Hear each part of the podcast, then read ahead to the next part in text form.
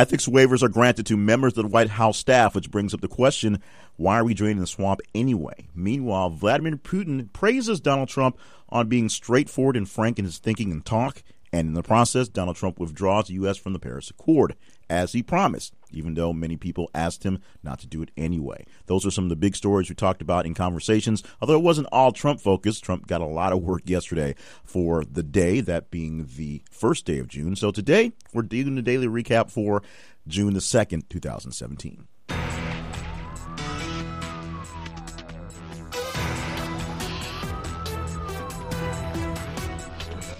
And welcome to the podcast. My name is Jay Cleveland Payne, your moderator for This Is The Conversation.com and this podcast, the daily recap podcast. And coming up in just a bit, we'll tape the weekend wrap up podcast as well. Main function of this podcast is to make sure that we are covering some of the best topics, the best conversational pieces in the world with the best people in the world. That's you out there via the internets and our website. This is the conversation.com. Now go to that website and check out a couple great features we have at the website. We have a link for you to join what we call our conversation survey panel. It is a listing to get you on a list for paid surveys. Some paid surveys, some just informational surveys, but you can get your opinion can get a little money in your pocket by going to our website. Also, we ask you to check out our sponsors it helps us keeps the lights on, so to speak, to make sure that uh, we can keep things going. The bills get paid, and you get to see great conversations and great pieces from us. In fact, the conversational sponsors we have are hopefully ones that will help you out in things that you're really looking for. We try to pick very, very good ones, ones that can offer you great deals and not just uh, jump on the bandwagons searching for the ones that everyone's talking about. So we want the best sponsors with the best conversations. We hope we have them at our website as well. Check out the sponsors links and see if one of our sponsors can help you take care of some need you have right now. Of course, to follow the conversations in real time, that's how we know when the best ones are. You go to our Twitter feed, which is th underscore conversation or on Facebook, look for this is the conversation.com or just comment in the website itself as the comments pop up on social media. Uh, one is copied to the website. You can go to the website and you can get email versions of that or it'll send you email when a new one comes up and you can respond right there in kind, right there on the website. Give us any information, any feedback you like. We'd love it so we know what we're doing well and not so well so we can get a little bit better. Right now, let's quickly get into the tweets for the day, or the messages, the conversations we had for the day of yesterday. The first one we opened up the day with was on Mr. Met. Mr. Met dealing with some issues, or at least the guy inside the Mr. Met costume. A Wednesday night game had him caught on video coming out of the tunnel uh, somewhere inside the um, opening sessions of the ball game. Uh, no one knows exactly what was said to Mr. Met, but even though he only has four fingers, he was able to shoot him one finger, and that finger was a universal message. Although the defense is, since Mr. Met only has four fingers, technically he can't really give someone the middle finger. Doesn't matter. The guy in the costume that night was fired, so Mr. Met not getting the axe, but the guy inside the suit got the axe on Wednesday night. Thursday, there was a new Mr. Met, although he looked like, exactly like the same old Mr. Met. This was a story that we stumbled upon that got a little bit of love, a little bit of, uh, of, of conversation and respect, uh, but didn't grow too much, which we thought, but we thought it was interesting. Insurance companies deny treatment to patients in states uh, where they offer assisted suicide are often offered assisted suicide payments. That's right. In some states where assisted suicide is a thing, where it's actually legal, states are declining some of the more risky or more long term deals for treatments, but offering people assisted suicide treatments or assisted suicide payments to help pay for that.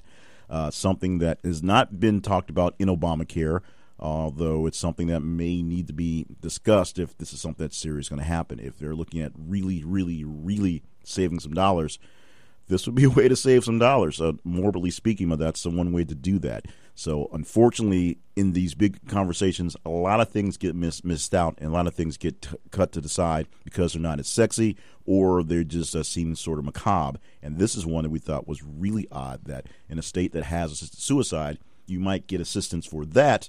But if you have like an ongoing illness, they may not pay for that. They'll pay to have you die, but not to live. Take it as you will. Meanwhile, an ethics waiver was granted to 14 members of the White House staff. This, as the story came down, was 14. When it was all said and done uh, over the course of the day, that number turned to 17 members of the White House staff. And some of those were just waivers that were essentially extended from what they already had. Some people granted new waivers so they can go off and do business with some of the entities that Donald Trump said they would not do business with. This was waivers so they can do non government things, do other things, essentially make a little extra money on the side from their government jobs. Now, draining the swamp was the big uh, push by Donald Trump, uh, essentially saying that people that worked for the government weren't going to use those government ties and flip them around instantly to get some offshore job. But the government, or at least Donald Trump, essentially allowing at least 17 people in his White House directly working for him to do some extra work on the side right now with some of those other entities. Our most popular conversation yesterday was this one, which didn't completely surprise me, but the fact that the other ones didn't get even close to it is what really got to me. And that was Kyrie Irving. Kyrie Irving, the number two guy on the roster for the Cleveland Cavaliers. He was the number one when drafted as a rookie to sort of take the team over and build rebuild it from back from what LeBron James had after he left. But then LeBron James had to come back for them to get their championship. Look, Kyrie Irving is the cover athlete for the standard edition of NBA 2 K18. That is the essentially the only NBA licensed game for all the gaming consoles, PlayStation and Xbox and whatever else that there may be. PlayStation and Xbox essentially run the gamut of the gaming life. Now, if you pay a little extra money, you want to get some extra um, deals into your your downloads, you can buy the Legend Edition. And there's actually two Legend Editions, and those will feature Shaq, Shaquille O'Neal on the cover. One has Shaq in his Heat jersey, the other has Shaq in his Lakers jersey. So a little extra cash will get you some extra features. And the Shaq Legends Edition uh, NBA 2K18. Now, the 2K18 series, uh, which is a, we used to be a rival with the EA series, but there's were some contracting issues. So basically, one gets the contract, one doesn't for sport. Is um, doesn't have with it the stigma of the whole um, the whole curse thing, the EA curse, the Madden curse, essentially. Whoever gets on the cover of John Madden's NFL game from EA Sports essentially has something really weird happen with them. That's this season. Of course, this year it is Tom Brady, and we're pretty sure no curse can take down Tom Brady. But many others have tried to be on the cover, and many others have been well, succumbed to some sort of curse. The 2K series uh, for the NBA apparently does not have that stigma, and people very, very happy to be on the cover of that game. Vladimir Putin uh, gets in Trump news by praising Donald Trump for his straightforward talk and his frankness in what he's saying. I'm going to leave that at that as you will because the next uh, story was on Trump as he withdrew the U.S. from the Paris Accord. Now, the mix the two together is really it's too easy to do, but uh, there's really a lot of sympathy back and forth from the Kremlin and from D.C on Putin and on Trump when a lot of people, world leaders that were really friendly to us and essentially, not even essentially, they were our allies, are shaking their heads wondering what exactly is going on in the minds of this new guy. It doesn't seem to make any sense. In fact, many Americans say it doesn't seem to make any sense, but he's the one that somehow was elected to be president, the one put in charge, and he gets a chance to make the, not so much make the rules, but to enforce them because that's what the executive branch does. However, he seems to think he can make the rules and break the rules and do what he wants to, and that's how things go.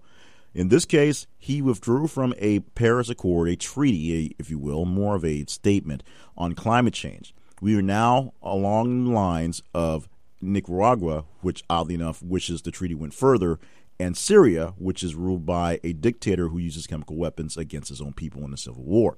The only the three of us are the only nations of note that aren't in this accord including, well, Russia, who wasn't actually asked.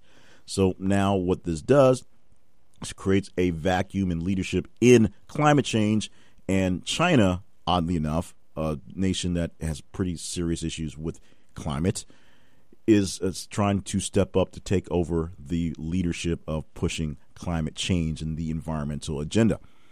I'm not sure what kind of deal Trump thinks that's going to work out to, but I guess we shall see.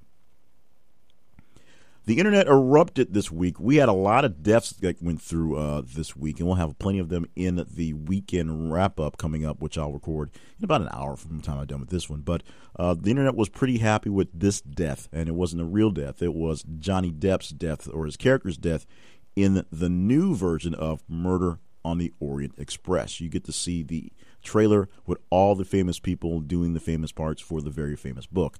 I'm not going to give any more plot details other than the fact that you know there's a train full of strangers, one person dies, and the most uh, in- incredible detective, the best detective in the world essentially, happens to be on the train and he figures out who commits the murder.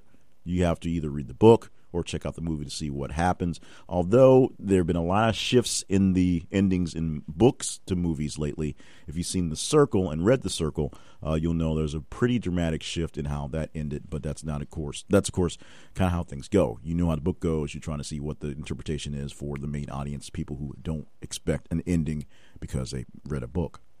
14 more billionaires joined the list with Bill Gates and Warren Buffett to give away more than half their money. Now, going through the list is a useless thing, but the list is a fairly extensive list of billionaires, people with lots and lots of money who have pledged when they die not to just hand it off to all their kids or just let it uh, go into some sort of weird company foundation, but to go to charitable acts, go to world initiatives, go to art, go to science, go to feeding people, but going to these large batches of money to help to make the world a better place because you can't take it with you. So why let it sit around on on your deathbed or your death? That's what they're thinking.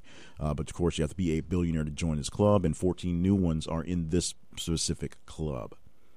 We talked about Mary Kay Letourneau's husband and the the divorce uh, that he well the separation that he actually filed. Not quite divorce yet. Well we thought there might be some issues, you know, 20 years into this whole relationship, but apparently everything is hunky dory in the Letourneau household, or I guess the whatever household you want to call it.